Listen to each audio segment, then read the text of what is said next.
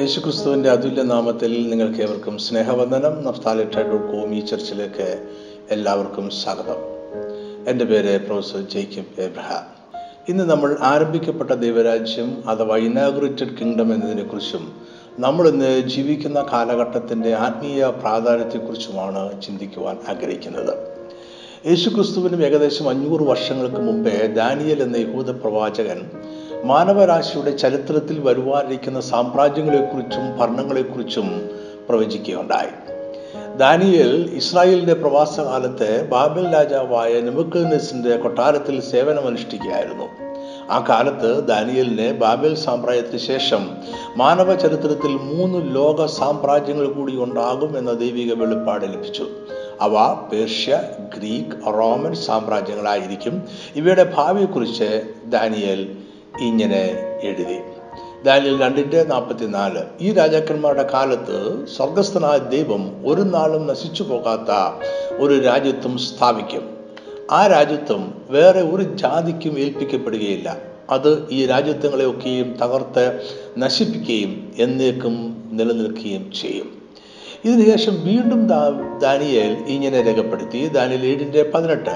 എന്നാൽ അത്യുന്നതനായവന്റെ വിശുദ്ധന്മാർ രാജ്യത്വം പ്രാപിച്ച് എന്നേക്കും സദാകാലത്തേക്കും രാജ്യത്വം അനുഭവിക്കും. ദാനിയലിന്റെ പ്രവചനങ്ങളിൽ നിന്നും ദൈവത്തിന്റെ രാജ്യം ഭൂമിയിൽ സ്ഥാപിക്കപ്പെടും എന്നും അതോടെ എല്ലാ ഭൗതിക രാജ്യങ്ങളും ഇല്ലാതാകുമെന്നും നമ്മൾ മനസ്സിലാക്കുന്നു.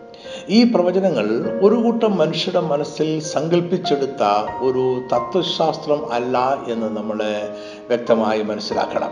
ദൈവരാജ്യം എല്ലാ അർത്ഥത്തിലും ഒരു രാജ്യം തന്നെയാണ്. അതിന് അതിരുകളും ഭരണാധികാരിയും പ്രജകളും നിയമങ്ങളും ഉണ്ട്. അത് നിത്യവും എല്ലാ ഭൗതിക രാജ്യങ്ങളെയും ഭരിക്കുന്നതും ആണ്. ദാനിയലിന്റെ പ്രവചനത്തിന് ഏകദേശം അറുന്നൂറ് വർഷങ്ങൾക്ക് ശേഷം ക്രിസ്തു ഈ ഭൂമിയിലേക്ക് വരികയും ദൈവരാജ്യത്തിന്റെ സുവിശേഷം പ്രസംഗിക്കുകയും ചെയ്തു. മർക്കോസ് ഒന്നിന്റെ പതിനാല് പതിനഞ്ച് വാക്യങ്ങൾ. എന്നാൽ യോഹന്നാൻ തടവിലായ ശേഷം യേശു ഗലീലയിൽ ചെന്നു ദൈവരാജ്യത്തിന്റെ സുവിശേഷം പ്രസംഗിച്ചു. കാലം തികഞ്ഞു ദൈവരാജ്യം സമീപിച്ചിരിക്കുന്നു മാനസാന്തരപ്പെട്ട് സുവിശേഷത്തിൽ വിശ്വസിപ്പീൻ എന്ന് പറഞ്ഞു. യേശുക്രിസ്തു ഈ ഭൂമിയിൽ വന്നപ്പോൾ ദാനിയിൽ പ്രവചിച്ച ഭൗതിക സാമ്രാജ്യങ്ങളുടെ കാലം അവസാനിച്ചിരുന്നില്ല. റോമൻ സാമ്രാജ്യം ശക്തിയോടെ നിലനിന്നിരുന്നു. അപ്പോൾ മനുഷ്യ സാമ്രാജ്യങ്ങളെ മാറ്റി ദൈവരാജ്യം സ്ഥാപിക്കുവാനുള്ള സമയം ആയിട്ടില്ലായിരുന്നു. അതുകൊണ്ടാണ് പീലാത്തോസിനോട് യേശു ഇങ്ങനെ പറഞ്ഞത്. യോഹനാൻ പതിനെട്ടിന് മുപ്പത്തിയാറ് എന്റെ രാജ്യം ഐഹികമല്ല. എന്റെ രാജ്യം ഐഹികമായിരുന്നു എങ്കിൽ എന്നെ യഹൂദന്മാരുടെ കയ്യിൽ ഏൽപ്പിക്കാതെ വണ്ണം എന്റെ ചേവകർ പോരാടുമായിരുന്നു. എന്നാൽ എന്റെ രാജ്യം ഐഹികമല്ല എന്ന് ഉത്തരം പറഞ്ഞു. ഇവിടെ മലയാളത്തിൽ ഒരു വാക്ക് വിട്ടുപോയിട്ടുണ്ട്. എന്നാൽ എന്റെ രാജ്യം ഇപ്പോൾ ഐഹികമല്ല എന്നതാണ് ശരി. ഇപ്പോൾ എന്ന വാക്കിന് വളരെ പ്രാധാന്യമുണ്ട്.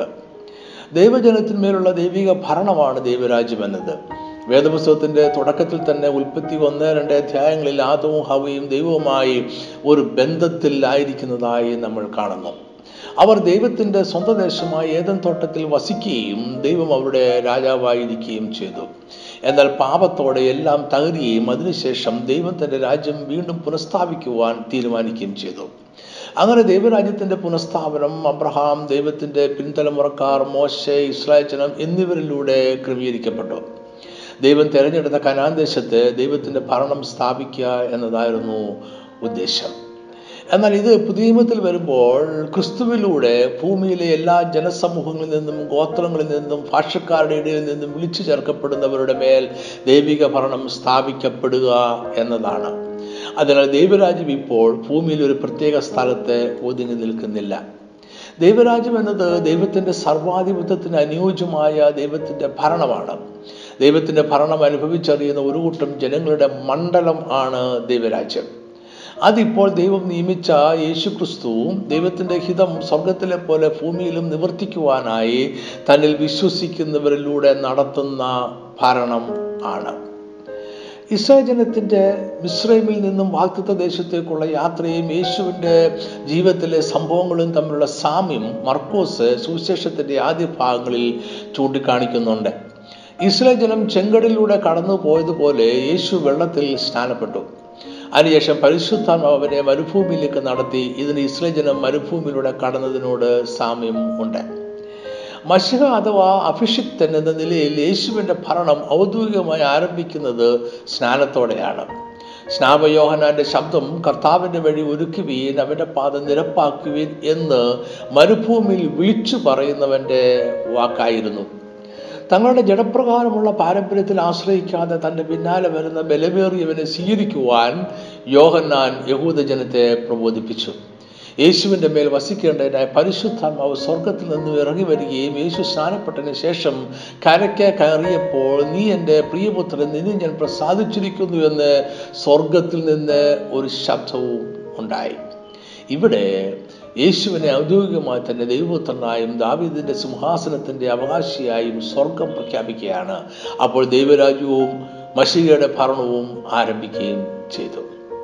സ്നാനത്തിന് ശേഷം പരിശുദ്ധാത്മാവ് യേശുവിനെ മരുഭൂമിയിലേക്ക് പോകുവാൻ നിർബന്ധിച്ചു. അവിടെ അവൻ സാത്താനാൽ പരീക്ഷിക്കപ്പെട്ടു.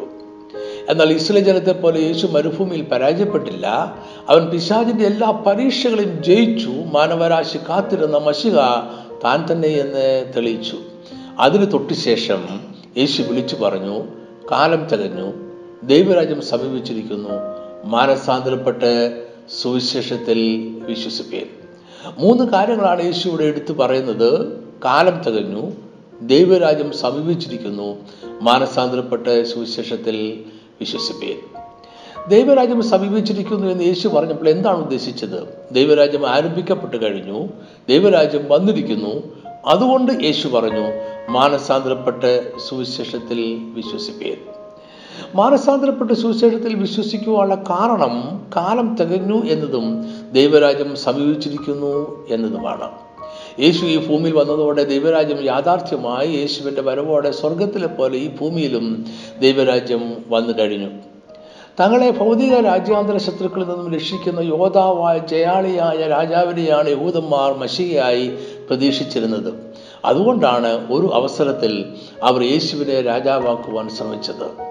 എന്നാൽ എന്റെ രാജ്യം ഇപ്പോൾ ഐഹികമല്ല എന്ന് യേശു പ്രഖ്യാപിച്ചതിലൂടെ ദൈവരാജ്യത്തെക്കുറിച്ചുള്ള അവരുടെ ധാരണകളെ യേശു പുനർക്രമീകരിച്ചു. ദൈവരാജ്യം അതിന്റെ ഘടനയിൽ സമഗ്രവും ദൗത്യത്തിൽ വീണ്ടെടുപ്പും വലുപ്പത്തിൽ സാർവലൗകികവുമാണ് എന്ന് യേശു വ്യക്തമാക്കി. ഇനി വരുവാനിരിക്കുന്ന ഒരു രാജ്യത്തിലേക്കല്ല മറിച്ച് ഇപ്പോൾ ആരംഭിക്കപ്പെട്ടിരിക്കുന്ന ഒരു രാജ്യത്തിലേക്ക് ജനത്തെ ക്ഷണിക്കുവാനുള്ള ദൗത്യമാണ് കർത്താവ് നമ്മളെ ഏൽപ്പിച്ചിരിക്കുന്നത്. നമ്മൾ ഇപ്പോൾ തന്നെ ആരംഭിക്കപ്പെട്ടിരിക്കുന്ന ദൈവരാജ്യത്തിന്റെ സ്ഥാനാപതികളായി നിയമിക്കപ്പെട്ടിരിക്കുന്നു. ദൈവത്തിന്റെ കൃപയാലും പരിശുദ്ധാത്മാവിന്റെ രൂപാന്തരണത്താലും മാനസാന്തരപ്പെട്ട് യേശുക്രിസ്തുവിന്റെ കർത്തൃത്വം സ്വീകരിക്കുന്ന എല്ലാവരെയും സകലദേശങ്ങളിൽ നിന്നും നമ്മൾ ശിഷ്യന്മാരാക്കണം. യേശുക്രിസ്തുവിന്റെ അത്ഭുതങ്ങളും അടയാളങ്ങളും ഒരു പുതിയ ക്രമീകരണത്തെ അതായത് ദൈവത്തിന്റെ ക്രമീകരണത്തെ വെളിപ്പെടുത്തുകയായിരുന്നു. യേശുക്രിസ്തുവിന്റെ ഒന്നാമത്തെ വരവോടെ തന്നെ സകലത്തിന്റെ വീണ്ടെടുപ്പ് ആരംഭിച്ചു കഴിഞ്ഞു. യേശുവിന്റെ അത്ഭുതങ്ങൾ പ്രകൃതി നിയമങ്ങളെ റദ്ദാക്കുകയായിരുന്നില്ല. പ്രകൃതി നിയമങ്ങളെ ദൈവിക ക്രമീകരണത്തിലേക്ക് പുനഃസ്ഥാപിക്കുക ആയിരുന്നു. അവയെല്ലാം പാപത്താലുള്ള വീഴ്ചയ്ക്ക് മുമ്പാണ്ടായിരുന്ന ക്രമീകരണം എന്തായിരുന്നു എന്ന് നമ്മളെ ഓർമ്മപ്പെടുത്തുന്നു. ഒപ്പം അവയെല്ലാം ഇനി വരുവാനുള്ളതിന്റെ പൂർവദർശനവും ആയിരുന്നു.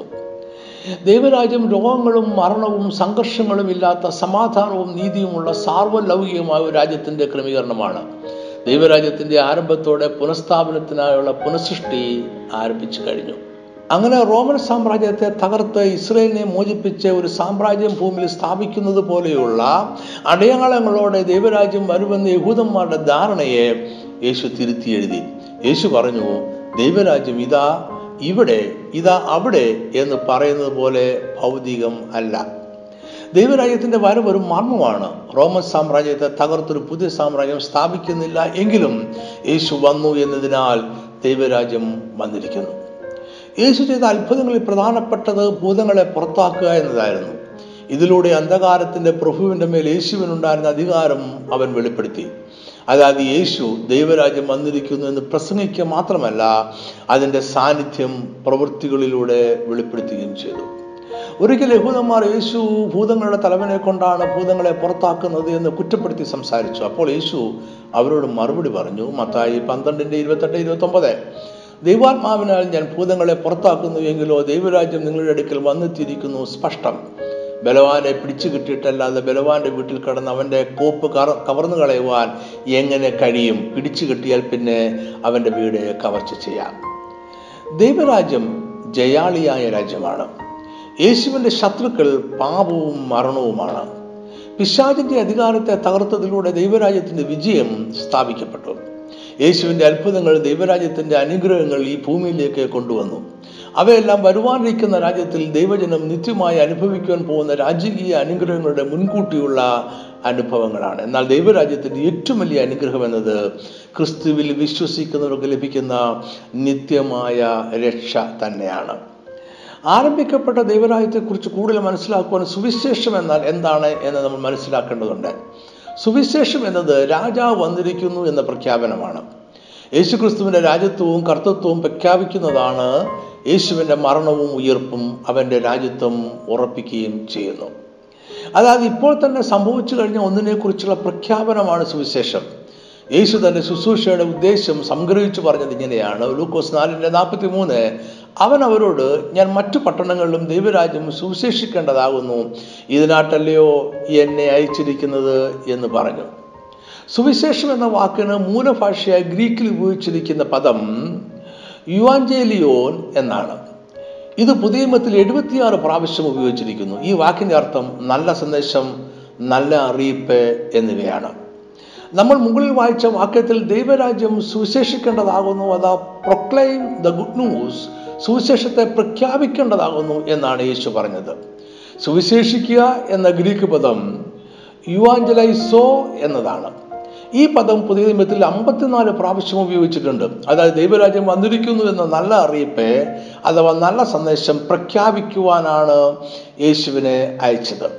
സുവിശേഷം എന്നത് ക്രിസ്തുവിലേക്ക് വ്യക്തികളെ നയിക്കുവാനുള്ള മാർഗങ്ങൾ പടിപടിയായി വിശദീകരിക്കുകയാണ് എന്നാണ് അനേകർ ചിന്തിക്കുന്നത്. യേശു ക്രിസ്തുവിലൂടെയുള്ള രക്ഷയെക്കുറിച്ച് മറ്റുള്ളവരെ അറിയിക്കുകയും ക്രിസ്തുവിനെ രക്ഷിതാവായി സ്വീകരിക്കുവാൻ ഒരുക്കുകയും ചെയ്യുക പ്രധാനപ്പെട്ട കാര്യം തന്നെയാണ്. എന്നാൽ ഞാൻ മറ്റുള്ള പട്ടണങ്ങളും ദൈവരാജ്യം സുവിശേഷിക്കേണ്ടതാകുന്നു ഇതിനാട്ടല്ലയോ എന്നെ അയച്ചിരിക്കുന്നത് എന്ന് യേശു പറഞ്ഞപ്പോൾ ഇത് മാത്രമല്ല ഉദ്ദേശിച്ചത്. ദൈവവചനത്തിൽ സുവിശേഷം എന്നതിന് കൂടുതൽ വിസ്തൃതമായ അർത്ഥമുണ്ട്. സുവിശേഷം എന്നത് വിജയത്തിന്റെ നല്ല സന്ദേശം ആണ്. നമുക്കിത് കൂടുതൽ മനസ്സിലാക്കുവാനായിട്ട് ശ്രമിക്കാം. പഴയ നിയമത്തിന്റെ ഗ്രീക്ക് പരിഭാഷയിൽ യുവാഞ്ചലൈസോ എന്ന വാക്ക് ഇരുപത് പ്രാവശ്യം ഉപയോഗിച്ചിട്ടുണ്ട്. ഇവിടെയെല്ലാം ബൗസാർ എന്ന എബ്രായ പദമാണ് ഗ്രീക്കിൽ ഇവാഞ്ചലൈസോ എന്ന് വിവർത്തനം ചെയ്തിരിക്കുന്നത്. ബൗസാർ എന്ന എബ്രായ പദത്തിന്റെ അർത്ഥം യുദ്ധത്തിലെ വിജയത്തിന്റെ നല്ല സന്ദേശം എന്നാണ്. അതായത് സുവിശേഷം എന്നത് ദൈവരാജ്യത്തിന്റെ വിജയത്തിന്റെ നല്ല സന്ദേശങ്ങളാണ്. അതുകൊണ്ട് ലൂക്കോസ് നാൽപ്പത്തി മൂന്ന് നാല് നമ്മൾ ഇപ്രകാരമാണ് വായിക്കേണ്ടത്. ഞാൻ മറ്റുള്ള പട്ടണങ്ങളിലും ദൈവരാജ്യത്തിന്റെ വിജയത്തിന്റെ നല്ല സന്ദേശം പ്രഖ്യാപിക്കേണ്ടതാകുന്നു. ഇതിനാട്ടല്ലയോ എന്നെ അയച്ചിരിക്കുന്നത്. സുവിശേഷം എന്നത് യുദ്ധത്തിലെ ജയത്തിന്റെ വിളംബരമാണ്. യേശുവിന്റെ പ്രഖ്യാപനത്തിന്റെ ചരിത്ര പശ്ചാത്തലം കൂടി അറിഞ്ഞിരിക്കുന്നത് ഈ മർമ്മം കൂടുതൽ മനസ്സിലാക്കുവാൻ നമ്മളെ സഹായിക്കും. പാവം മനുഷ്യരെ ഒന്നടങ്കം ശാപത്തിന് കീഴാക്കിയപ്പോൾ ദൈവം അബ്രഹാമിനെയും അവന്റെ സന്തതി പരമ്പരകളെയും ദൈവരാജ്യത്തിന്റെ പുനഃസ്ഥാപനത്തിനായി തിരഞ്ഞെടുത്തു എന്ന് നമ്മൾ മുമ്പ് പറഞ്ഞു കഴിഞ്ഞു. ദൈവം അബ്രഹാമിന്റെ കുടുംബത്തെ വർദ്ധിപ്പിക്കാമെന്ന വാക്തത്വം നൽകി ദൈവിക അനുഗ്രഹങ്ങൾ സകല ജാതികളുടെ മേൽ വരേണ്ടതിനായി ആദ്യപടിയായി ദൈവം കനാൻ ദേശത്തെ അവർക്ക് വാക്തത്വ ദേശമായി കൊടുത്തു. മോശയുടെയും യോശുവയുടെയും കാലത്ത് ഇസ്രയേലിന്റെ ഈ ഉത്തരവാദിത്വം ദൈവം അവരുടെ മേൽ വീണ്ടും ഉറപ്പിച്ചു. അതിനുശേഷം ദാവീദ് ശലോമോൻ മുതലായ ചില രാജാക്കന്മാർക്ക് ദൈവരാജ്യത്തിന്റെ സ്വാധീനം വിപുലമാക്കുവാൻ സാധിച്ചു. ശലോമോന്റെ കാലത്ത് ഇസ്രായേൽ ലോകത്തിലെ ഏറ്റവും പ്രബലമായും സമ്പന്നവുമായ രാജ്യം ആയിരുന്നു. നിർഭാഗ്യവശാൽ എല്ലാ അനുഗ്രഹങ്ങളും ഉണ്ടായിരുന്നുവെങ്കിലും ഇസ്രായേൽ ജനം പലപ്പോഴും ദൈവിക വഴിയിൽ പരാജയപ്പെട്ടു പോയി ശക്തമായതും സമ്പന്നവുമായ ഒരു രാജ്യവും രാജാക്കന്മാരും ദൈവാലയവും അവർക്ക് ലഭിച്ചതിന് ശേഷവും അവർ പിന്മാറിപ്പോയത് കാരണം ദൈവം അവരുടെ മേൽ ശിക്ഷയെ അയക്കുവാൻ തീരുമാനിച്ചു. ദൈവം അസീറിയ ബാബിലോണിയ എന്നീ രാജ്യങ്ങളെ അവർക്ക് എതിരെ വരുത്തി. അങ്ങനെ ശത്രുക്കൾ ദാവീദിന്റെ ഭവനത്തെ തകർത്ത് ദൈവാലയത്തെ വഷളാക്കി എരുസലേമിനെ തകർത്ത് ജനത്തെ അടിമളാക്കി പിടിച്ചുകൊണ്ടുപോയി. ദൈവത്തിന്റെ വാക്തത്വ ദേശം ശൂന്യമായി തീർന്നു. പഴയ നിയമത്തിന്റെ അവസാനമായപ്പോഴേക്കും ദൈവരാജ്യത്തിന്റെ എല്ലാ മഹത്വവും പോയിപ്പോയിരുന്നു പുതിയ കാലഘട്ടം ആരംഭിക്കുമ്പോഴേക്കും യഹൂദജനം അഞ്ഞൂറിലധികം വർഷങ്ങളോളം അടിമത്തത്തിൽ ആയി കഴിഞ്ഞിരുന്നു. അവരുടെ അവിശ്വസ്തത കാരണം അവർക്ക് വരുവാൻ പോകുന്ന തകർച്ചയും അടിമത്വവും പ്രവാസ ഗൗരവവും എല്ലാം പഴയ പ്രവാചകന്മാരുടെ ദൈവം ഇസ്രയേലിനെ മുൻകൂട്ടി അറിയിച്ചിരുന്നു. എന്നാൽ അവരുടെ അനുസരണക്കേട് ദൈവശിക്ഷയെ ക്ഷണിച്ചു വരുത്തി. എങ്കിലും പ്രവാസകാലത്ത് വീണ്ടും വരുവാനിരിക്കുന്ന വലിയ വിജയത്തിന്റെ പ്രത്യാശ ദൈവം അവർക്ക് നൽകി. പാപങ്ങളെ ഏറ്റുപറഞ്ഞ് മാനസാന്തരപ്പെടുവാൻ ദൈവം അവരോട് ആവശ്യപ്പെട്ടു. അതുകൊണ്ട് ദൈവം അയക്കുന്ന മഷിനായ രാജാവ് സകല ശത്രുക്കളെയും തോൽപ്പിച്ച് സാർവലൗകികമായ ദൈവരാജ്യത്തിന്റെ അനുഗ്രഹങ്ങളിലേക്ക് തങ്ങളെ വീണ്ടും പ്രവേശിപ്പിക്കുമെന്ന് ഇസ്രായേൽ ജനം പ്രത്യാശ വെച്ചു ഈ പ്രത്യാശ നമുക്ക് പഴയ നിയമത്തിൽ അനേക ഭാഗങ്ങളിൽ കാണുവാനായിട്ട് കഴിയും. യശയാവ് അമ്പത്തിരണ്ടിന്റെ ഏഴ് സമാധാനത്തെ ഘോഷിച്ച് നന്മയെ സുശേഷിക്കുകയും രക്ഷയെ പ്രസിദ്ധമാക്കുകയും സിയോനോട് നിന്റെ ദൈവം വാഴുന്നു എന്ന് പറയുകയും ചെയ്യുന്ന സുവാർത്താദൂതന്റെ കാൽ പർവതങ്ങളിൽ മേൽ എത്ര മനോഹരം. ഈ വാക്യം നമുക്ക് വളരെ പ്രധാനപ്പെട്ടതാണ്. സിയോനിൽ സുവാർത്താദൂതൻ സമാധാന ഘോഷണവും നന്മയുടെ സുവിശേഷവും പ്രസിദ്ധമാക്കുമെന്നാണ് ശയ്യാവ് പറയുന്നത്. ഇവിടെ ഉപയോഗിച്ചിരിക്കുന്ന എബ്രായ പദം ബൗസാർ എന്ന വാക്കാണ്. നമ്മൾ മുമ്പ് പറഞ്ഞതുപോലെ ഈ പദത്തെ ഗ്രീക്കിൽ യുവാഞ്ചലൈസോ എന്നാണ് വിവർത്തനം ചെയ്തിരിക്കുന്നത്. ഇതിന്റെ അർത്ഥം സിയോനിൽ പ്രസിദ്ധമാക്കുന്നത് യുദ്ധത്തിലെ വിജയത്തിന്റെ സന്ദേശമാണ് എന്നാണ്. ദൈവരാജ്യത്തിന്റെ സുവിശേഷത്തെക്കുറിച്ച് പറയുവാൻ പുതിയ നിയമത്തിൽ ഉപയോഗിക്കുന്ന വാക്കും ഇതാണ് എന്നതിനാൽ സുവിശേഷം യുദ്ധത്തിലെ വിജയത്തിന്റെ സന്ദേശം ആണ്. ഈ വാക്യത്തിലെ ഒരു പ്രധാനപ്പെട്ട പദസമുച്ചയം ദൈവം വാഴുന്നു എന്നതാണ്. ഇത് തന്നെയാണ് ദൈവരാജ്യത്തിന്റെ സുവിശേഷം ദൈവം വാഴുന്നു. ഇസ്രായേലിന്റെ ജാതീയ രാജ്യങ്ങളുടെ കീഴിലുള്ള പ്രവാസം ഒന്നാം നൂറ്റാണ്ടിലെ യഹൂദന്മാരുടെ ഹൃദയത്തിൽ ഭാരമുള്ള വിഷയമായിരുന്നു. പുതിയമം എഴുതപ്പെട്ട കാലയളവിലും ദൈവരാജ്യത്തിന്റെ അപജയം യേശുവിന്റെ ശിഷ്യന്മാരുടെ ഇടയിലും വലിയ വിഷയമായിരുന്നു. ദൈവരാജ്യത്തിന്റെ പ്രത്യക്ഷത പ്രവാസത്തോടെ അവസാനിച്ചോ എന്ന് യഹൂദന്മാർ ഭയപ്പെട്ടു. എന്നാൽ എല്ലാം അവസാനിച്ചിട്ടില്ലായിരുന്നു. യേശുക്രിസ്തു യുദ്ധത്തിൽ വിജയം പ്രഖ്യാപിച്ചു. ഇത് സാർവലൗകികമായി യേശുക്രിസ്തു രാജാവായി സ്ഥാപിക്കപ്പെടുന്ന ദൈവത്തിന്റെ ജയാളിയായ രാജ്യത്തിന്റെ പ്രഖ്യാപനമായിരുന്നു. മുമ്പെങ്കും ഉണ്ടായിട്ടില്ലാത്ത വിധം ജയത്തോടെ ദൈവരാജ്യം പുനഃസ്ഥാപിക്കപ്പെടും എന്ന സന്ദേശം അവർക്ക് പ്രധാനപ്പെട്ടതായിരുന്നു. ദൈവരാജ്യത്തിന്റെ വിജയത്തിന് മൂന്ന് ഘട്ടങ്ങളുണ്ട്. ആരംഭിക്കപ്പെട്ട ദൈവരാജ്യം ദൈവരാജ്യത്തിന്റെ തുടർച്ച നിവർത്തിക്കപ്പെട്ട ദൈവരാജ്യം. യേശുവിന്റെ ഒന്നാമത്തെ വരവോടെ തന്നെ ദൈവത്തിന്റെ ശത്രുക്കളുടെ പരാജയവും ദൈവജനത്തിന്റെ വിടുതലും നടന്നു കഴിഞ്ഞു എന്ന് പുതിയ രചയിതാക്കൾ മനസ്സിലാക്കിയിരുന്നു. ഇതേ സംഭവം സഭായുഗം മുഴുവൻ തുടർന്നുകൊണ്ടേയിരിക്കും. ദൈവരാജ്യത്തിന്റെ തുടർച്ചയുടെ കാലത്ത് യേശു ക്രിസ്തു സ്വർഗത്തിലിരുന്നുകൊണ്ട് അതേ വിജയം തുടർന്നുകൊണ്ടേയിരിക്കുകയാണ്. സഭായുഗ കാലം മുഴുവൻ ദൈവരാജ്യത്തിന്റെ വിജയം തുടരും. യേശുക്രിസ്തുവിന്റെ തേജസ്സുള്ള രണ്ടാമത്തെ വരവിങ്കൽ ദൈവരാജ്യം പൂർണമായും നിവർത്തിക്കപ്പെടും. എല്ലാ ദുഷ്ടന്മാരെയും തോൽപ്പിച്ച് ലോകമെമ്പാടും മഹത്വമേറിയ ദൈവരാജ്യം സ്ഥാപിക്കുന്ന അന്തിമ വിജയം അന്ന് ഉണ്ടാകും. യേശുക്രിസ്തു ദൈവരാജ്യം വന്നിരിക്കുന്നു എന്ന് പ്രഖ്യാപിച്ചപ്പോൾ ഉടലെടുത്ത പ്രധാനപ്പെട്ട ചോദ്യം അത് ഇപ്പോൾ തന്നെ വന്നിരിക്കുന്നുവോ? അതോ ഭാവിയിൽ വരുവാനിരിക്കുന്നതേ ഉള്ളോ എന്നതാണ്. യേശുക്രിസ്തുവിലൂടെയും അവന്റെ വാക്കിലൂടെയും പ്രവൃത്തികളിലൂടെയും ദൈവരാജ്യം വന്നു കഴിഞ്ഞോ? അതോ അത് ഭാവിയിൽ വരാൻ ഇരിക്കുന്നതേ ഉള്ളോ? അതാണ് ചോദ്യം. യേശുക്രിസ്തുവിന്റെ രണ്ടു വരവിനെയും പഴയ നിയമത്തിൽ വ്യത്യസ്ത സംഭവങ്ങളായി കണ്ടിരുന്നില്ല. ശത്രുക്കളെ അന്തിമമായി തോൽപ്പിച്ച് ദൈവജനത്തെ സമാധാനവും നീതിയും സന്തോഷവും നിറഞ്ഞ ദൈവരാജ്യത്തിലേക്ക് കൂട്ടിച്ചേർത്ത് പുതിയ ആകാശവും പുതിയ ഭൂമിയും സൃഷ്ടിച്ച് മഷയുടെ നിത്യമായ രാജ്യം സ്ഥാപിക്കപ്പെടുന്ന ദൈവത്തിന്റെ ഭയങ്കര ദിവസത്തെക്കുറിച്ചാണ് പഴയ നിയമം സംസാരിക്കുന്നത്. എന്നാൽ കർത്താവിന്റെ വരവ് രണ്ട് ഘട്ടങ്ങളായിട്ടായിരിക്കും സംഭവിക്കുക എന്ന് പഴയ നിയമം പറയുന്നില്ല. കർത്താവ് ആദ്യം നമ്മുടെ പാപങ്ങൾക്ക് പരിഹാരമാകേണ്ടതിനായി കഷ്ടം അനുഭവിക്കുന്ന ദാസനായി വരികയും രണ്ടാമത് തേജസ്സോടെയും ശക്തിയോടെയും ഏങ്ങിൽ രാജാവായി വെളിപ്പെടുകയും ചെയ്യുന്നതാണ്. അതുകൊണ്ട് അനേകം വേദപണ്ഡിതന്മാർ ദൈവരാജ്യം ആരംഭിച്ചു കഴിഞ്ഞു എന്നും എന്നാൽ അതിന്റെ പൂർണമായ നിവൃത്തി ഇനി ഉണ്ടാകാനിരിക്കുന്നതേ ഉള്ളൂ എന്നും വിശ്വസിക്കുന്നു.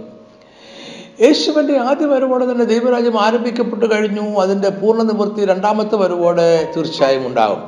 ദൈവരാജ്യം ആരംഭിക്കപ്പെട്ടു കഴിഞ്ഞതിനാൽ അതിന്റെ അനുഗ്രഹങ്ങൾ പ്രാപിക്കുവാൻ ഇപ്പോൾ തന്നെ ദൈവസഭയ്ക്ക് കഴിയും. യേശുക്രിസ്തുവിന്റെ ഒന്നാമത്തെയും രണ്ടാമത്തെയും വരവിന്റെ മധ്യയുള്ള ദൈവരാജ്യത്തിന്റെ തുടർച്ചയുടെ കാലത്താണ് നമ്മളിപ്പോൾ ജീവിക്കുന്നത്. ഇപ്പോൾ നമ്മൾ അനുഭവിക്കുന്ന വർത്തമാനകാലത്തിനും ഭാവി കാലത്തിനും ഇടയിലുള്ള സമ്മർദ്ദം സ്വാഭാവികം മാത്രമാണ്. മനുഷ്യരുടെ വീണ്ടെടുപ്പിന്റെ ചരിത്രത്തിൽ ഈ കാലഘട്ടത്തെയാണ് വന്നു എന്നാൽ വരുവാനിരിക്കുന്നേ ഉള്ളൂ അഥവാ ഓൾറെഡി ആൻഡ് നോട്ട് യെറ്റ് എന്ന് വിളിക്കുന്നത്.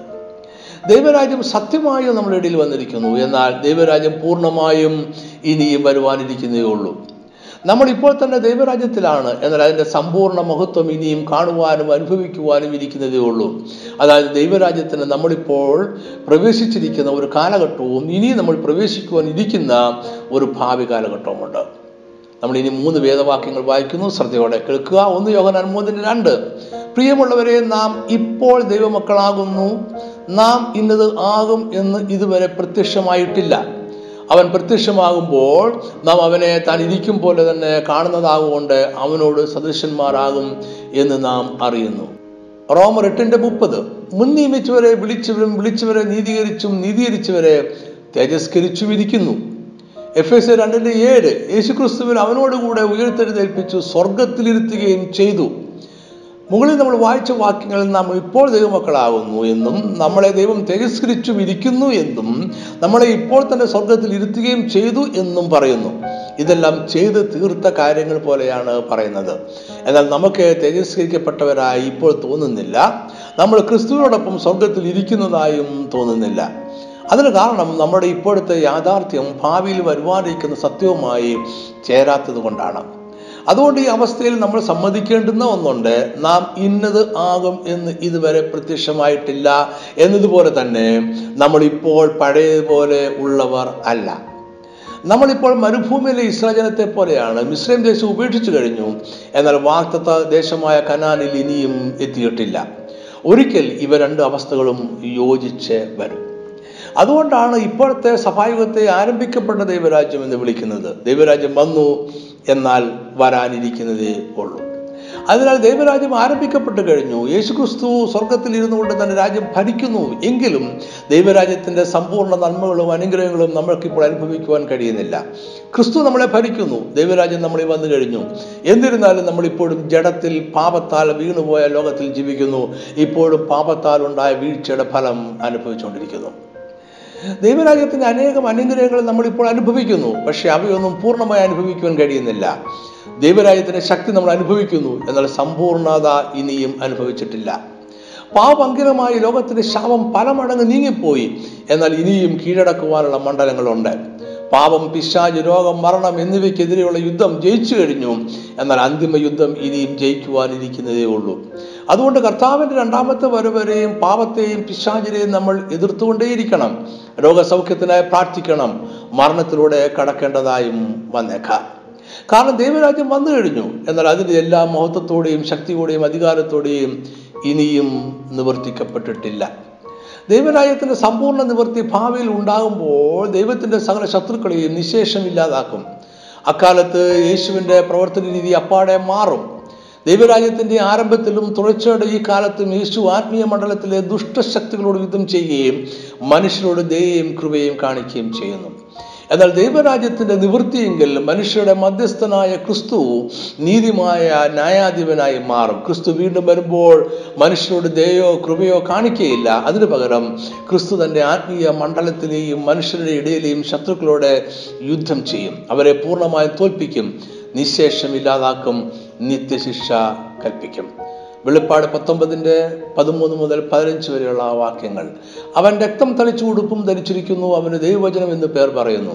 സ്വർഗത്തിലെ സൈന്യം നിർമ്മലവും ശുഭ്രവുമായ വിശേഷ വസ്ത്രം ധരിച്ചു വെള്ളക്കുതിരപ്പുറത്ത് കയറി അവനെ അനുഗമിച്ചു. ജാതികളെ വെട്ടുവാൻ അവന്റെ വായിൽ നിന്ന് മൂർച്ചയുള്ള വാൾ പുറപ്പെടുന്നു. അവൻ ഇരുമ്പ് പോൽ കൊണ്ടവരെ മേയ്ക്കും. സർവശക്തിയുള്ള ദൈവത്തിന്റെ കോപവും ക്രോധവുമായ മദ്യത്തിന്റെ ചക്ക അവൻ മെതിക്കുന്നു. ഈ വാക്യങ്ങളുടെ അർത്ഥം യേശു വീണ്ടും വരുമ്പോൾ ആത്മീയ മണ്ഡലത്തിലെയും മനുഷ്യരുടെയും ശത്രുക്കളെ നിത്യശിക്ഷയ്ക്ക് വിധേയമാക്കുമെന്നാണ്. ക്രിസ്തു വരുമ്പോൾ ലോകരാജ്യങ്ങളെ മുഴുവൻ മാറ്റിക്കളഞ്ഞിട്ട് ജയാളിയായ ദൈവരാജ്യം നിത്യമായി സ്ഥാപിക്കും. അപ്പോൾ നമ്മൾ പുരോഹിത രാജ്യത്വമായി എന്നേക്കും വാഴും. ക്രിസ്തു വീണ്ടും വരുമ്പോൾ എല്ലാം പുതുതായി സൃഷ്ടിച്ച് പാപത്തെയും ശാപത്തെയും എന്നേക്കുമായി നീക്കിക്കളഞ്ഞ് ദൈവരാജ്യത്തിന്റെ സമ്പൂർണ നിവൃത്തി ഉണ്ടാവും. യേശുവിന്റെ ജനത്തിങ്കിൽ ദൈവദൂതന്മാർ പ്രഖ്യാപിച്ച ഭൂമിയിൽ ദൈവപ്രസാദമുള്ള മനുഷ്യർക്ക് സമാധാനം നിലവിൽ വരും. അവിടെ രോഗമോ മരണമോ കണ്ണുനീരോ ഭിന്നതയോ സമ്മർദ്ദങ്ങളോ ഉണ്ടാകുകയില്ല ഈ പ്രപഞ്ചത്തിന്റെ ദൈവിക വീണ്ടെടുപ്പ് പൂർണമാകും. സമാധാനം വാഴും. ദൈവജനം പുതിയ ഭൂമിയിൽ പാപത്തിന്റെ ഇടപെടലുകൾ കൂടാതെ സമാധാനത്തോടെ പാർക്കും. നമുക്ക് പാപരഹിതമായ ഒരു ഹൃദയവും രോഗങ്ങളില്ലാത്ത ശരീരവും ലഭിക്കും. വേദനയുടെയും കഷ്ടതകളുടെയും കാരണങ്ങൾ തന്നെ എന്നേക്കുമായി ഇല്ലാതെയാകും.